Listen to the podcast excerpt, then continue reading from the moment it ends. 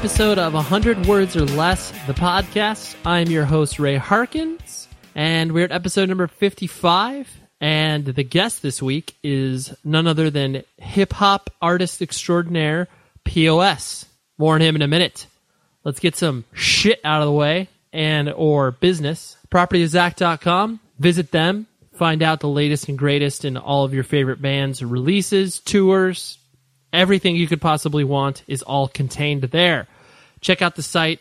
We, I love them.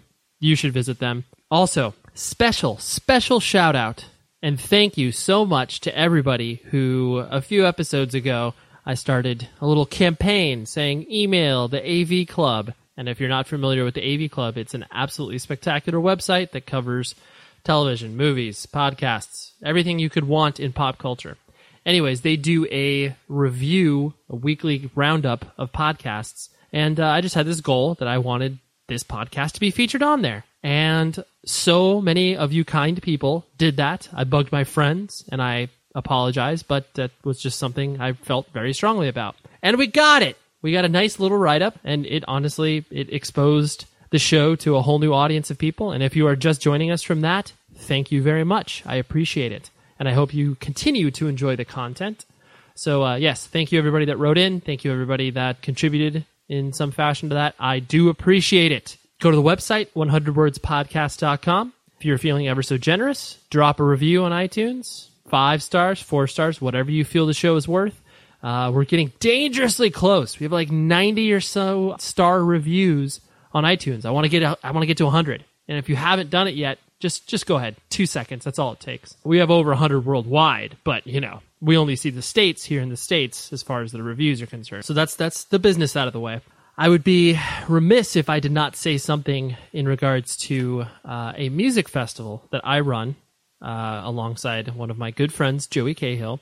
I'm not going to go into too much detail because, uh, yeah, that'll be for another time, another place, much farther on down the line. But uh, the festival is canceled this year, the 2013 edition of Sound and Fury, and I'm sure most of you have read about that on the internet by this point because this is like two weeks old now. It was a very difficult decision to come to. It sucks, and uh, I feel bad for everybody that is obviously bummed out about that and really wants the festival to happen because uh, at the end of the day, that's what I would have wanted as well. So that's that. Uh, you can read a full statement at soundandfuryfest.com. Yeah, thanks to anybody that uh, cares about that whole thing. Anyways, on to more exciting and brighter things.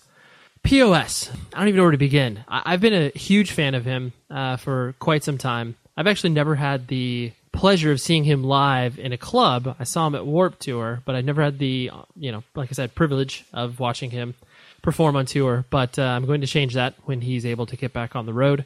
Yeah, he is part of the whole sort of indie hip hop scene.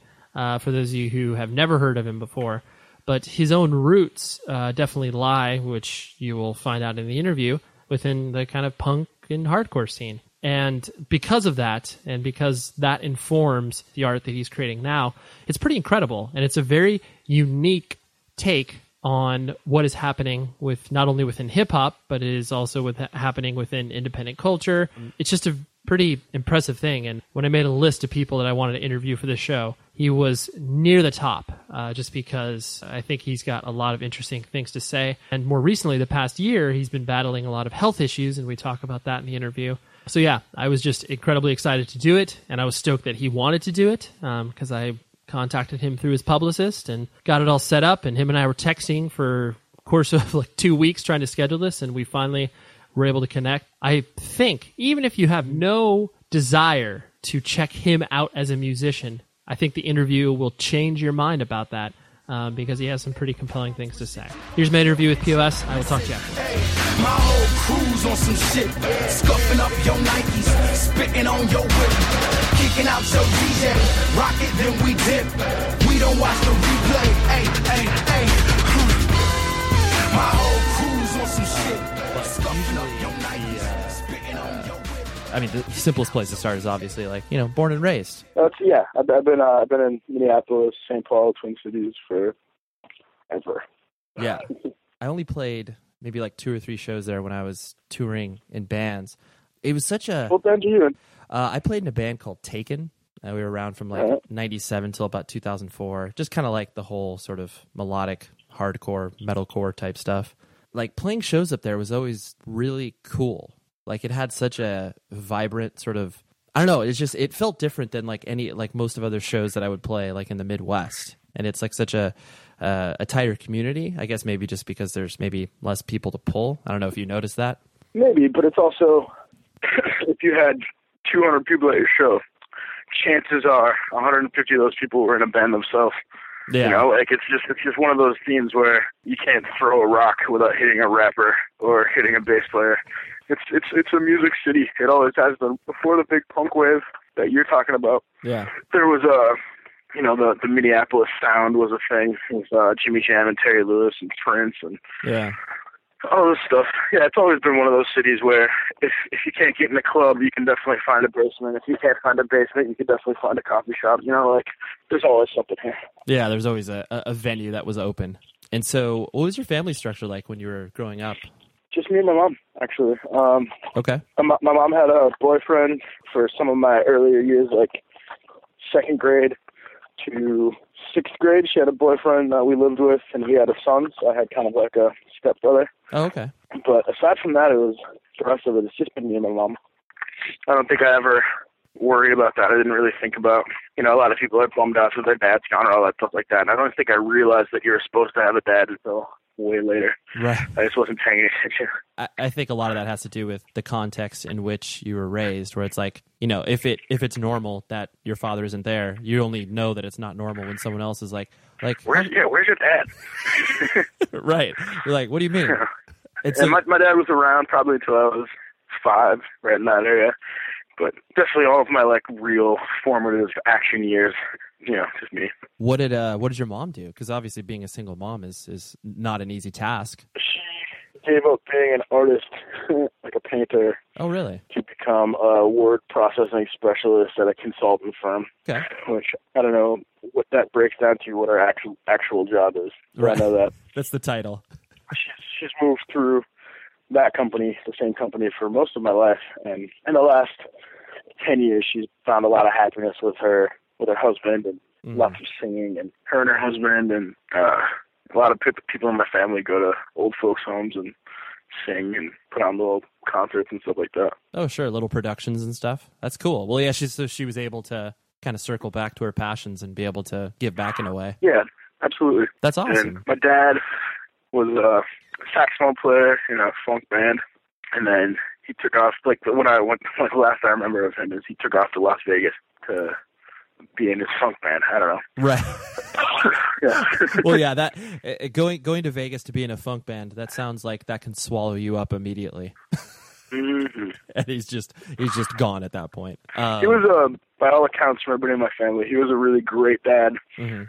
and then just got swallowed up in crack and things like that. I presume you didn't obviously learn about that until much much later. Yeah, yeah. I, have a couple experiences that I remember where he would like hide something in my pocket if cops were coming and something like that. Whoa. But I never really knew what it was until you know I, I remember taking it out of my pocket and looking at it and not really having any clue what it was until you know I was a teenager and thinking back on it. Yeah, yeah. The concept of being a father and how you, you know, how the littlest of things can obviously have such Yeah. an impact. Where it's like, yeah, he's putting crack in your kid's pocket, like that's that's not not advisable in general, but yeah, just that those little things can True, stick out and true. just be like, oh yeah, like that was pretty fucked up that that happened. And so as you were, you know, like like you said, your formative years, like once you know you started to kind of enter, you know, junior high, high school, and that type of stuff. Uh, what sort of kid? What sort of kid did you find yourself being? Um, you know, were you uh, what were you into? I think it punk rock happened super early for me. I know that my my mom met that guy that I was telling you about, hmm and we moved into his house. So we moved to the suburbs, which was cool, but it was also like, you know, there was very few black people around. Some of the black people around were, you know, a couple of them were like adopted and raised by like white Jewish families and they're different from all the people I had grown up with. So Mm. I found punk rock kind of because I was, you know, by myself riding a skateboard around and then you end up finding the people who also skateboard, Mhm. you know, and then they give you tapes. You meet older people, they give you music That's awesome. that's kind of where that all came from. Um, How old were you when that was kind of starting to enter your life? sixth sixth grade. That is pretty early. Sixth grade, I got I got some Black Flag and some Minor Threat, and then around seventh grade, I uh, I got uh, kind of like a grab bag with uh, Punk in Drublic and uh, the first Rancid record, Oh, great. and it kind of tied all that stuff together, and kind of it was just me from then. You know, Yeah. I, I I was really just into music. I think that was all I was really into, music and girls eventually, Right. and that's pretty much been my my primary fo- focus my whole life. those are those are two great priorities as far as I'm concerned. Uh, obviously, you grew up in an artistic household. Like, you know, was music like? Did your mom expose you to certain things, or was it one of those things that you were obviously just kind of you know on your own, and your mom listened to the radio where she did, and I think before I found my own music, I was very interested in listening to what my mom listened to. Lots of Michael Jackson, lots of pop, um, lots of funk and soul, Mhm. um, Motown. And then my mom, my mom can get into country, but I can't get into country. She can get into, because she likes to sing. So anything that she enjoys singing along with, she will. But yeah, it was always music playing in the house. Mhm. And, uh, the um, you know stereotypical black teenager doesn't get introduced to punk and hardcore. Like that, just that's not It's true. especially especially back then. I mean, when I was yeah, when I was when I was uh first getting into it, I remember getting into high school and having people some of some of the the more traditional styled black kids giving me a lot of shit for how I looked and how I dressed and Mhm. not really understanding. You know, being being in the suburbs, being uh one of very few people that looked like me, it was it was really easy and quick to grab onto that punk rock aesthetic like right away. right. You know, I had a blue mohawk and started getting tattoos when I was 14, and you know, like, I, like I looked like a straight up maniac. You know, and and looking back on it, it was probably a lot of defense. If you're gonna follow me around your store, I might as well actually look like a threat. You know. Right, right. You're like, if you, yeah, if you feel threatened, I will completely fall into that mold. Exactly, but not in the in the in the gangster way, Right. Because I I couldn't really relate with that either, you know. Right, right. Once you started to kind of, you know, do that, and parents would probably view that as acting out. Like, how did, how did your mom react to all that? Oh man, no, she was pretty supportive. That's amazing. I had a really super awesome mom, and it was just me and her. And Mhm. maybe there was some guilt that it was just me and her, Mhm. But she was really supportive. She pretty much let me do whatever. She was the first person to tell me never get a job. Really? That's an, yeah, that's an amazing Yeah, piece of uh, advice. Don't get a job. yeah. She was like, find something that you like to do and do it. You know, you might end up in a very small place or less stuff than everybody around you, but you'll at least enjoy what you do with your time. You know. Yeah. and she definitely instilled uh, the idea in me that success is completely in the eyes of the user. Yeah. The whole idea of obviously keeping up with the Joneses and feeling like you have to do what others define as being successful. Like, no, you can just forge your own path. That's awesome that your mom was like, yeah, this is important. Yeah, right off the bat, right off the bat, you know.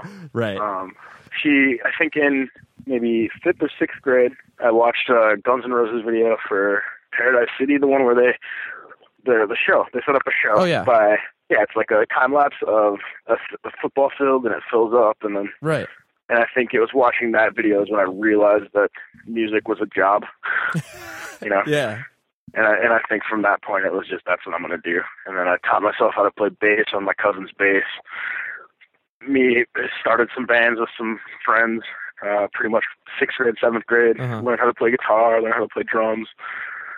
And then that was pretty much what I was doing. I was playing shows, you know, in the city by the time I was 13, 14. Wow. That's I went on my first tour when I was 14. right. And you, you were uh, obviously like you just kind of picked it up and it was all self taught. You just played, played, Yeah, played bar chords totally. and figured it out. Yep. And I eventually uh, took took some bass lessons from a guy at a music shop, and I refused to use my pinky because I already taught myself without my pinky, Mhm. and then he, he didn't want to teach me anymore. He's like, fuck that. But I wish I would have stuck with it because you know now I'm way more interested in actually being able to shred well instead of just kind of blues out. I'm trying to teach myself how to use my pinky these days.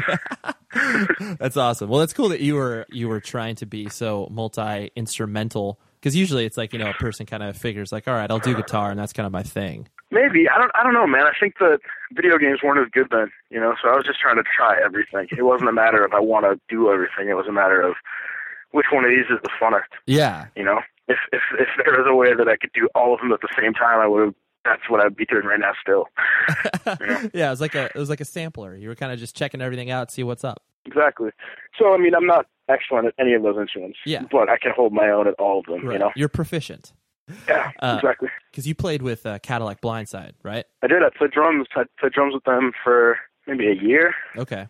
You didn't play on any of the records, did you? No, I played on all the demos for the read the book, seen the re- seen the movie. You know, Right. Um, played on all the demos for that record. I helped arrange a couple songs. I think in my head, I feel like I helped arrange a couple songs. but I joined that band right as my main band had broken up. The band I was in from ninth grade to after everybody split up and went to college. Okay. That band broke up, and in that six month span after that band broke up, I started rapping, started a band called Building Better Bombs, Mhm. joined Cadillac Blindside. Like I was just grasping to like do something because my my band had put so much time in and was breaking up. So That was the that was the band that lasted you through high school. What was the name of that band? OM, just OM, OM. Oh, just there's bit kind of aggressive pop punk. You probably, I mean, there's no way you've heard of those. Well, no, no, but there, yeah, there. I know there's a stoner metal band that's called OM. Yeah, yeah. yeah. yep. It was. I mean, it was. It was pop punk based, Mhm. and then as we got better, we, you know, delved into like melodic hardcore and you know early stuff. yeah. But Cadillac Blindside kind of got myself kicked out of that band by complaining about wanting to be harder edged and sounding too much like Get Up Kids, and you know, I was like, I really want to. Be more aggressive. I want to. Yeah. So I got a call from the guitar player James, Uh huh. who a good dude, and he's like, you know, you keep mentioning you want to be in a hardcore band, and we found a drummer that's really into it. It was cool. I wasn't really bummed. Yeah, yeah. No, I never. I mean, in all the stories I've you know heard about it, it was never like you know, oh wow, this was a fucking terrible breakup. Was OM kind of the first sort of touring stuff you started to take yourself out with? Yeah, and we didn't get far. You know, Mhm. we did like Chicago, some shows in Wisconsin. You know, like Yeah. whatever we could drive to on a long weekend. You know, we were 14, 15, Right. so it was a matter of getting our parents to first take us seriously and then Right. let us do it. You know. Right. Right. I got the Maximum Rocknroll, book your own fucking life, and fucking went for it. Love it. the early days of actually, you know, calling people and being like, "Hey, can we play this?" And I remember on that tour, two or three of the shows fell through, and then we scrounged, went to record stores, and found shows to get on those nights. You know. yeah. I mean, the first tour I did was definitely it was like what's it, four weeks long, and probably played like ten shows. so it's Yeah, like that's what I'm saying. Yeah. that sounds about right. And it was so cool how you could obviously do that, where it's like you know you did show up to you know Boston, or like oh man, like there's a fucking Drowningman show that night. Like maybe maybe if we show up early enough, we can play Yep. like first, and it happened. For real. And so, like, as you were going through high school, was it one of those things where, um, you know, did you focus on your studies at all, or was it one of those things you were just kind of like, I just want to get out of here Oh, no. and experience the real I, I, world? I hated high school. Yeah. A combination of kids just hating high school, a lot of them anyway, hmm and a black kid in a white school and having the obvious aggression toward me. Right. Like there was there was a lot I didn't like. I was very much looking forward to get out of, getting out of there. And did you? I mean, did you experience like you know blatant sort of racism, or was it one of those things where it's like people were treated? Yeah. from from both ways, you know. Yeah. Like white people thought I was a criminal, and black people thought it was crazy. Like the whole the whole like Yeah. Well, you were you were kind of uh, you were segmenting yourself, where you were like a niche of a niche, where it was like you know, yeah, obviously, like you said, white people are looking at you because you're like you're one of the only black dudes around here, and then yeah, like you said, black people are probably looking at you and be like, yo, why does this guy have a mohawk? This is weird. for real, for real, absolutely. you were in the middle. And there there was no Pharrell back then to be like, oh, he's kind of like Pharrell. yeah, you had no like common point to understand. And so, I mean, the the the thing that I've always liked about hip hop in general, I think that I mean, obviously, you can completely agree with the statement that the parallels between you know punk rock and hip hop are they're the same thing basically. They're exactly the same thing. It's just a different medium, you know. Right. One group has access to instruments, one doesn't. Right. You know. yeah. A lot of people aren't able to make that connection. They they think those worlds are so far removed. Yeah, yeah. There's there's always been a lot. Of, I mean, nowadays it's way different. Nowadays everybody listens to everything. Right. But definitely back then, you. I mean, maybe it's like this in high school now. I don't know. Mm. But you kind of, if you're a music kid, you grab onto the style of music you listen to, and that's largely what your identity is. You know, it takes getting out of high school and getting away from people that you don't like to flesh out who the rest of who you are is sometimes. As you graduated high school, I presume you had no plans to pursue further uh, education as far as that's concerned. Oh no, no, I didn't graduate high school. I got kicked out. Oh, really? Um, I kind of bounced around a lot of alternative schools for the last couple of years of high school, just because, like I said, like it's it's not that I wasn't smart, I wasn't crushing tests. I would I would test really well. I just did not do any homework. Period. Right. You know, if it didn't seem interesting to me, if it seemed like busy work, I just wouldn't do it. Right. So they put me in the school with the pregnant girls, and they put me in the school with the lazy kids and the, you know, semi-retarded people. Uh-huh. And you know, they were just trying. I, I've just trying to do whatever. And then they put me back in my normal high school, and I realized that I wasn't supposed to be there either. And then when I was back in my normal high school, I stood on lockers and complained about inequality and promoted my shows instead of going to prom and things like that. So I got kicked out. Right. They're like, you, Uh, you shouldn't be speaking these views. Yeah, it's also just trying to get the peace in the school. Right. You know, we we had giant posters that said "fuck prom punk rock," and we had a show on prom night where if you came dressed in prom clothes, hmm you got in for free. Oh, so good. You know, so at, at an actual venue in town. So we got a lot of people there. It was a lot of fun. That's awesome. Um, but that was kind of the last straw. I got kicked out maybe two months before I would have graduated. It is. Is it one of those things you look back on and you're like, "That's a bummer. I wish that two weeks could have passed and I could have got the quote unquote piece of paper that made me, you know, a legit quote." Nah, it, it was it was two months, not two weeks. okay. But I I didn't I didn't really sweat it too much. yeah. I was already playing shows. I was already, you know, getting paid for shows. You know, I didn't. I, I remember having a meeting with a guidance counselor, asking what kind of colleges I was going to go to and what I wanted to do, like for a living. Mhm. I was like, I'm already doing it, man. What do you going to tell me? like you hit on a, a totally important point that I think so many uh, so many kids in general don't realize that it's like a lot of kids look at high school and they feel that they're in like a suspended state of animation where it's like they can't they can't do anything you know like their parents tell them to do these things and they like they have no control but it's like they do have control in the sense of you can do shit that you like and start like you said you know you're playing shows or whatever it is you're into like you could start now you don't have to wait and so many kids like don't Yeah. don't understand that concept That's true. and then and, and then it could be obviously it's like some people view that as threatening where like you know a guidance counselor like meeting with you where it's like wait what do you mean you're already doing something Yeah. your your other your other your other friends aren't I don't know that anybody thought it was threatening. I was never like a violent kid. I was never a mean kid. okay You know, so so like all- all the teachers liked me and enjoyed having me around. Right. You know, but and if it was a class where we got to discuss things or like tech, you know, it was great. So I was never I was never building any anybody out hmm as far as that stuff. I just it was difficult to deal with probably. as they say you didn't apply yourself Yeah. it, it, it didn't seem like it meant anything to me. I definitely did not. right right it was it was a pointless endeavor um and so yeah as you were saying so like obviously once OM was breaking up and you know uh, cadillac blindside stuff was that falling apart from that perspective um that's when you obviously felt the need to express yourself via the vehicle you are doing currently. I mean obviously hip hop was a part of your life um and that was a music that you enjoyed. Why why'd you make that that initial first step to be like okay this is the way i want to be viewed and express myself Well, because I didn't want to have to deal with a band breaking up. mm, That okay was that was that was pretty much it. Is it was the only thing that I could do by myself. hmm You know that I that I was aware of. You you mean Um, you didn't want to pick up an acoustic guitar and just just do that way? No, that has never in my life been an option. right. you know, like I'm sure it is an option to like you know write some ballads and play acoustic guitar. It's just never. It, it never occurred to me that it was a thing to do. I never even enjoyed music like that until Bon Iver. Yeah. yeah You exactly. know, like there's there's some Elliott Smith jams I like, but you know I had to like turn 28 before I could deal with anything where right. it's quiet. You know. So that it was it was just Well, yeah, it was a matter of, of the fact that you could control this sort of on your own. Yeah, it, it was. I didn't know how beats work. I didn't know how anything like that worked. I just I knew how to rap from rapping with my cousins and rapping with some friends, and hmm it was it was it was one of those things where Cadillac broke up, and I started Building Better Bombs with Isaac. We later are currently still in a band, Marijuana Death Squad, together, Okay.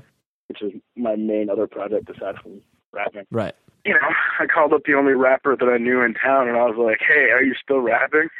and he had just happened to get some studio time already.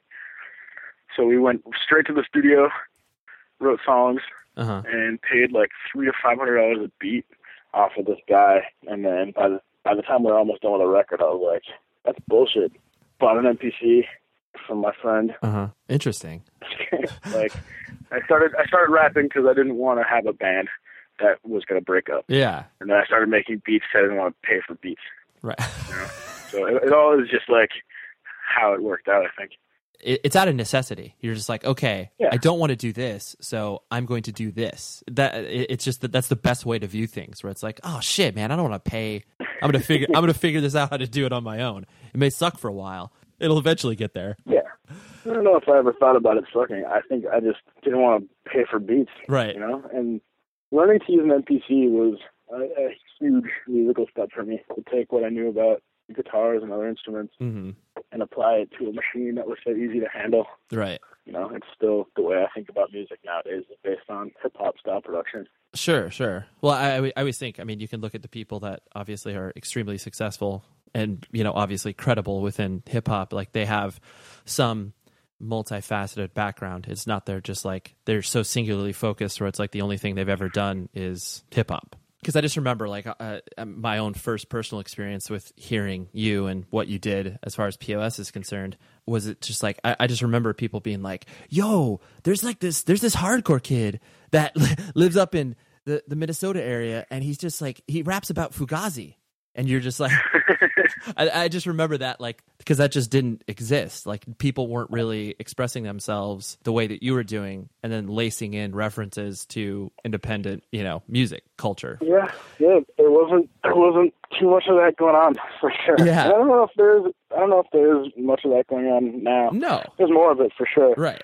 But you know, in that kind of like genuine thinking about kind of ethics of of the underground punk rock scene and keeping that stuff in mind, you know? Right. I find you so interesting from that perspective where it's like obviously you've retained all of the ethics that you've grown up with within that, you know, hardcore and punk scene, but I've obviously applied it Yeah. to obviously applied it to a different scene. Honestly, each record of yours has progressively got more and more like it could have been put out on Ebullition in the 90s. Like it, it, I mean just Awesome. just yeah, from the politics, of of it and from the vibe. I appreciate that, man. That's that's you know, that was one of my favorite labels growing up. That was that was one of the labels where That's yeah, that's I had stopped listening to the radio years ago, and in in in, in turn, Uh-huh. I was listening to Ebullition or Blood of the Young. You know, right, right. yeah, Blood of the Young, exactly. The, the, right, right from your seven. That was a, Um, a major yeah. influence in my life was that label, and going to, you know, the 1021 house where all those bands would play, and all the bands that were on tour would come to that house. You know, and seeing all these people who were maybe Uh-huh. no more than like five, six years older than me, just kind of welcome me into their house was was just a huge, Yeah. Yeah. How do, like so how do people because I'm trying to put myself in the perspective of people that aren't familiar with what it is that, you know, you and I have grown up with. So it's like, you know, a person that's just like randomly finding POS that has no context for where it is you're coming from, but just like enjoy the music you're creating. Um, like how do they interact with you? Is it one of those things where they're just like, "Oh man, like this guy's pretty edgy," and like you know how how does that all sort of like you know lay itself out? Like you know, direct and immediate feedback from people being like, "I had no idea this was happening." politically but until i heard your song uh, I'm getting sure a little bit of that, but it's mostly um, younger people, you know. Um, and I don't know, I don't know the context of how, you know, when I feel like when I was in, when when I was in junior high and high school, I would find music Mhm. by if I liked a band, I would go through the liner notes and find bands they liked, and then go get those bands and find bands they liked, and then go get those bands. You know, whereas whereas nowadays, if you hear Right. about anything, you can just look it up on the internet and check it out. I, I mm-hmm. grew I grew up having like a deep I cared so much about the music I was hearing. When people come up to me now and are talking about the ideas they hear in my songs as something new to them, exciting and strange. But I just assume that they're, you know, young. there's so many different entry points for people to be exposed to you know something beyond just like yo your beats are sick or you know that guitar lick is sick and or none, whatever none of the music I listened Um, to growing up was completely vacant of content. You know, like everything, everything I liked as a kid had had something that I was taking from it. You know. Mhm. I feel like I was, I was never big into love songs. I was, you know, yeah I liked the Vandals because they were funny. right right But as aside from, aside from that, like everything was you know, somebody taking a stance on something and going, you know, I took minor threat very seriously. right, right. You know? And it wasn't wasn't until I got older and realized that everybody's just people. yeah, oh totally. I mean, yeah, you you you view those things as like the gospel. Like I mean Yeah. Totally. You know, I was actually just talking with Mike about this is like, you know, when we started Doomtree, we got Doomtree going, Mhm. all of us lived in the same house. You know, all of us lived in the same house because we thought that was what you were supposed to do. You know, I don't know if everybody did, but I assumed that everybody in Wu Tang saw each other every day, you know, and so good. probably lived in the same house. Right. You know, I just assumed that that's what it was, you know, Mhm. and then you, you you grow up and you've been living by those kind of rules, and you realize that ah, those dudes don't even really like each other. like, For sure. no, you know, you assume that what happens in the song is the gospel, is the real life, is what's going on, Yeah. you know. And then, at least in my case, I modeled my life off of the things I was inspired by in music. Right. I'm glad that you brought up like the idea of like collectives and like obviously within hip hop it goes in waves, but it's like as of right now, it's like collectives and crews. That's the thing. Obviously, Doomtree has existed for a long period of time and gone through the phase of like when crews weren't a thing. Yeah, and crews, cruise, cruising collectives, I think, are the coolest. The coolest part about music. Uh huh. You know, whether it's the way the circle of musicians I spend the most time with in Minneapolis work together. We all have our bands and our projects, but a lot of us are just kind of making things. You know, we make a project together and see what happens and collaborate. You know, and Right. I feel like that's that's a that's a great way of going about it. It makes the whole city feel kind of like a collective. Well, no, I mean, that, I mean, it's completely exemplary of like obviously what you've done musically from POS and you know Wharf Rats, where it's like Yeah, you're just like, yeah, I'll do this, sure, why not? That was one of the funnest parts of the summer Right. that year. Um, but I, I like that view where it's just like you know the music community as a whole. It, you know, you just want to bring it closer to you. You want to make it smaller in a positive way. I remember seeing you because I'm sure this was a very unique experience for you. Seeing you, let's see, Warped Tour. I want to say 2009 or whenever you did the tour. Um, yeah, I did it a couple times. Yeah. Okay. I can't remember. I think I saw like the Irvine date or whatever. I just remember it, you know, kids like first of all, like just walking by you and not understanding what it was that you were doing, but then they would check you out and then by the end of the set, it would just be like, you know, kids was like, "Fuck yeah, like I I'm totally on board Yeah. with this dude." Was that like the experience overall or was were there That definitely was.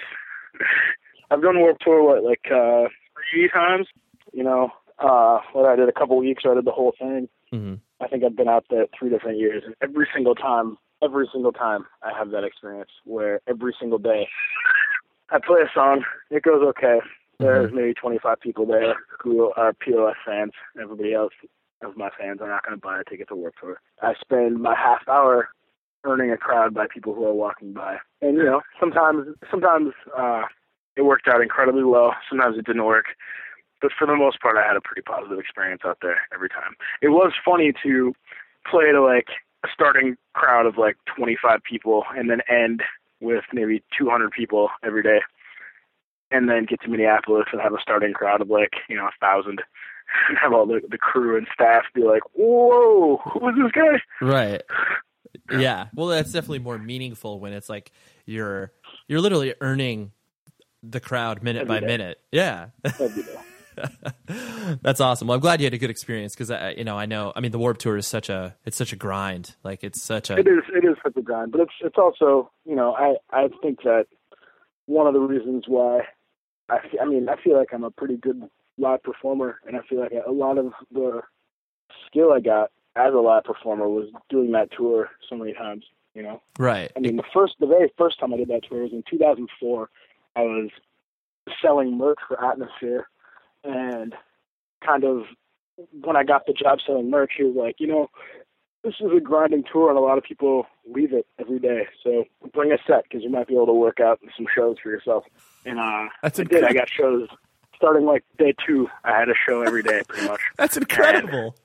and it was you know i mean you go to a you go to a stage where there are bands trying to you know follow this tour and drive you know in, in a car this is a this is a bus tour meaning you go to sleep and you wake up in the morning and you're at the place right Right.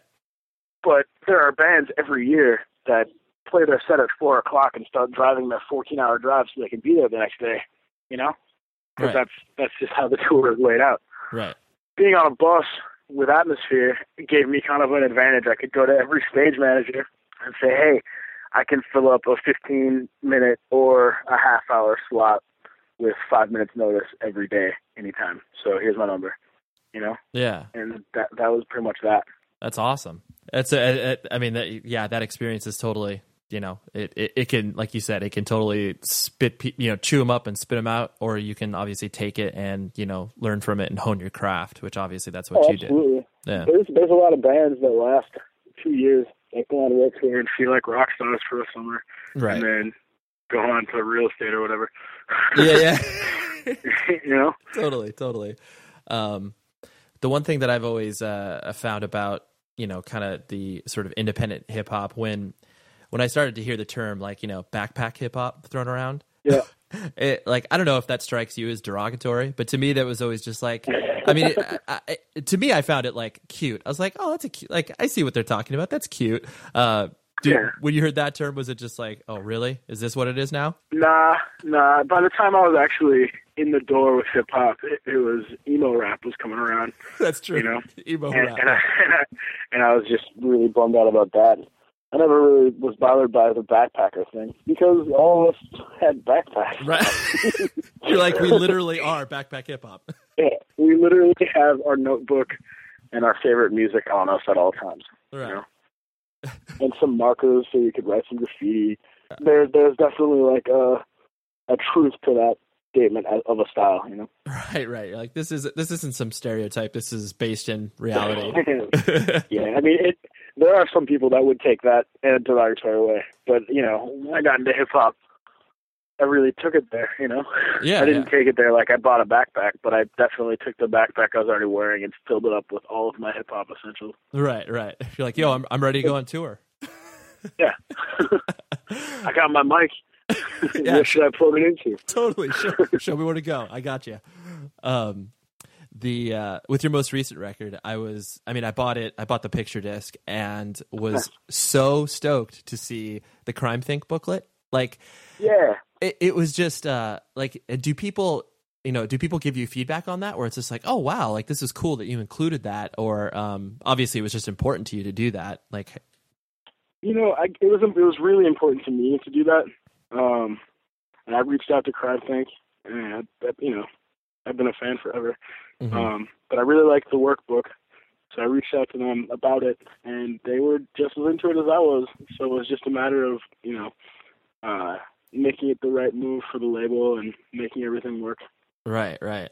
Yeah, no, I But just yeah, I have I have got some feedback, especially when the record was was brand new. People definitely reached out and told me they were being introduced to CrimethInc for the first time and really happy, and being introduced to the idea of yeah. you know that that that style of anarchy for the first time.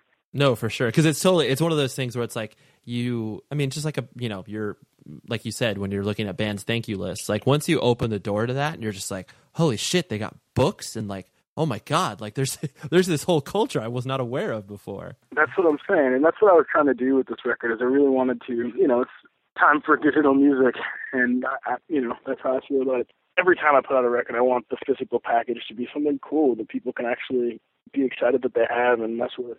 Just because all my favorite records are the same way.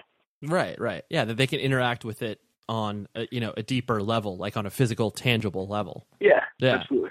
And I loved, uh, I loved the fact, like when I remember when you released that first, uh, just little sort of introductory video of, uh, you know, the song when when that Justin Vernon sang with you, Oh yeah, and it was just like, I loved your explanation. Where it's just like, yeah, I just I, I called him up and he said, yeah, I want to do it. I'm sure there are people that watch that and were just like, oh fuck you, there's no way, like. J- You know, Justin Vernon, what a what a Grammy! Like, there's no goddamn way. And then, I mean, for a person like you know, from where I'm coming from, where it's just like, oh no, I know why they're connected, and like, yeah, it makes sense. Of course, they're friends. Like, why would they not want to Yeah. do stuff on each other's records? And like, absolutely. I mean, this is this is uh, between the Gayngs record and between uh, Marijuana Deathsquads, and yeah, this this is a, a person I see all the time. it's not like I gotta find his manager and all that stuff. You know, I Right. eat lunch. I eat, eat lunch at his manager's house all the time because we're friends. You know, like it's not like uh, yeah, it's it's not like I gotta find the Grammy guy. right? This is this is a sh- strategic business move. Nah, for real, man. It's, it's just some Midwest, man. Yeah, easy. no, for sure.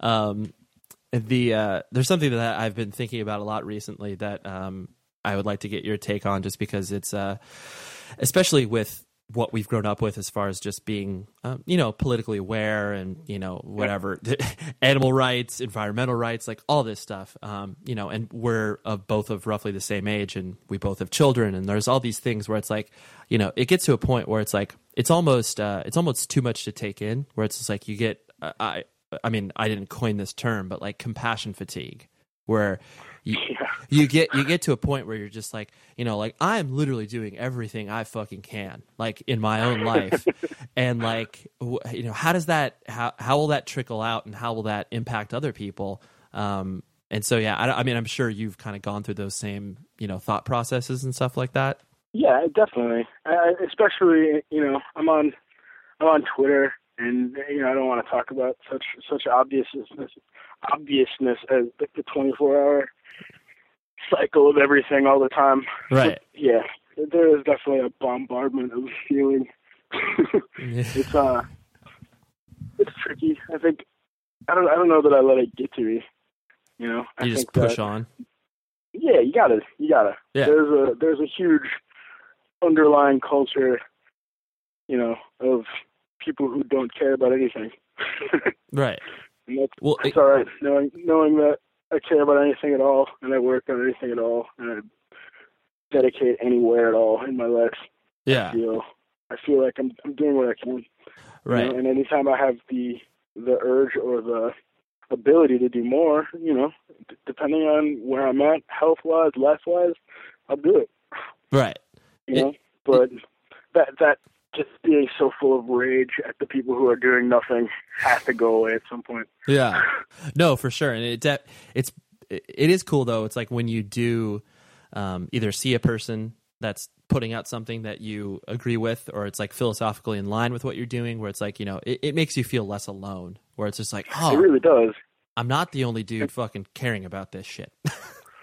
It re- yeah, and I guess I was hoping when when I put that CrimethInc book in the record, I was picturing, you know, a 15 year old buying this rap record and and getting into CrimethInc. Mhm. You know, like that's that that's what was on my head. I wasn't thinking about my peer group. I wasn't thinking about even really most people my age as much as I was just thinking about teenagers. Man, Yeah, teenagers.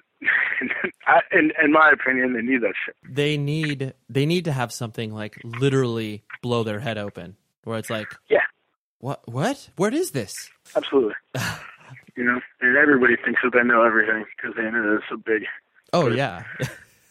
there's so much there's so much that, you know, we're we're both in our early 30s. We I'm sure both of us still feel the same way in regards to like there's so much shit that I learn every day that I didn't know before Yeah. that it's like Absolutely. oh, unbelievable. And sort of uh, the you know, two last little things I wanted to hit on was like one, obviously, like your your health was a very big issue last year that you made it public, and you know people spoke to you a lot about it. Where are you at currently with it? It's still still a big deal. I'm doing dialysis every day. I'm actually setting up dialysis stuff right now, and I'm waiting on a kidney transplant. But honestly, like dialysis works. People do this with their life. Hmm And though I'm really happy that I don't have to do it with my whole life, um, I'm feeling pretty good. I'm up and moving. I'm That's back good. in the studio. I'm getting things done. Trying to anyway. Um, there was there was a few months where I couldn't really do anything but sit around in my bed, feel tired, feel upset. right. But it's kind of turning around. The outreach from fans and the the support I've gotten has been uh, kind of monumental Yeah. in my in my life. Well, I'm sure, especially during those times where you know that were probably the darkest, where it was like, holy fuck, I can't even function. Right? Yeah. I was, I was having a pretty hard time for a long time, and I was couldn't keep my eyes open, and you know a million things. hmm Like I said, it's it's all it's all kind of coming around. That's great. Well, I'm glad to hear that because yeah, that's I definitely got I got some shows booked. I got to go. I got I went to South by Southwest. You know, I hadn't traveled in like eight months, so it's it's working out. that's great. I'm glad to hear that, and, and I'm sure obviously everybody, you know, everybody that supports you is, will be glad to hear that too. And the the last thing I'll hit on was the fact that, um, you know, like you like you mentioned to me before, you have a a, a child, um, and Yeah. it's uh, Two. actually. Oh, you have two. I didn't know that. Uh, how? I have Jake, who is uh, 13. Oh, wow. 25 and too cool. Uh huh. And Lincoln, who is one years old. One years. Yeah, one years. Yeah, I know it's always one year, years. I don't know how to say that. Okay, so yeah, you, this is even more of a valuable perspective where it's like you know like the idea of obviously maintaining you know not only who you are as an individual and then obviously how that will uh, you know trickle down to your kids, especially with like all the weird shit that you're into. as far Yeah. as like, so like how, you know how how does that sit with you in your own head in regards to like oh, is this something, especially like with your 13 year old, where it's like, you know, he has the ability to say, you know, fuck you, dad. I'm not going to, you know, care about the shit that you care about or whatever. Um, yeah, I mean, and, and, and he does largely. He does that a lot because he's 13, and that's what you're supposed to do. Right. You know, but also he's he's smart, man. He's really smart, and he's really aware of the world, and he has no problem going into my room and picking out a book and reading it. You know, so Mhm. he's we got some rough years coming up with high school. Right. Because as a junior high kid, he's already challenging his teacher's authority and going on going on rants of inequality and things like that. You know, so I I, I wonder I wonder often how it's going to go, but I'm I'm ready. right. it's one of those things you can never, you can only mentally like, you know, throw it around your head, but you like, you'll never, you'll never actually know how to handle it until you're in the middle of it. It's true. Me and his mom used to joke about how the only way he could rebel is becoming a Republican. Right. no, to- totally. Where it's just But- like complete antithesis of what it is you stand for. It's like, oh yeah, he'll do the exact opposite. Yeah, but in in practice, I don't see that happening. It's a lot more. Er, if he listens to, if he listens to like "fuck your stuff" or a song I have that mentions ignoring authority in certain ways, and then I'm trying to get him to clean his room, you know, Right. have Dad. we have issues. Right. You know, he's a smart kid. Yeah, well, that, that's that's cool. I'm, I'm I'm basically I just get I get excited anytime I hear people who are obviously like they know what's up having kids because clearly there's obviously people that don't know what's up that have kids and it's like oh man, Yeah. who knows where they're gonna be? What are they gonna do? exactly. well, I really really appreciate this time, Steph, and um, yeah, it was man, you too. it was it was great talking to you. Wow. Pretty impressive, right? I wasn't lying. He's a great dude. Good head and shoulders. And anytime you have a popular figure within the hip hop culture that can also reference old independent punk and hardcore labels, I think you're doing something right. So yeah, go check his stuff out. His most recent record, We Don't Live Here Anymore, is awesome. It's probably one of my favorite things he's ever done and I couldn't recommend it any higher. So check it out. And thanks again for his publicist, Mary, for hooking that up as well. Visit propertyofzack.com. The editor for this episode is Tom Richfield. Until next week, be safe, everybody.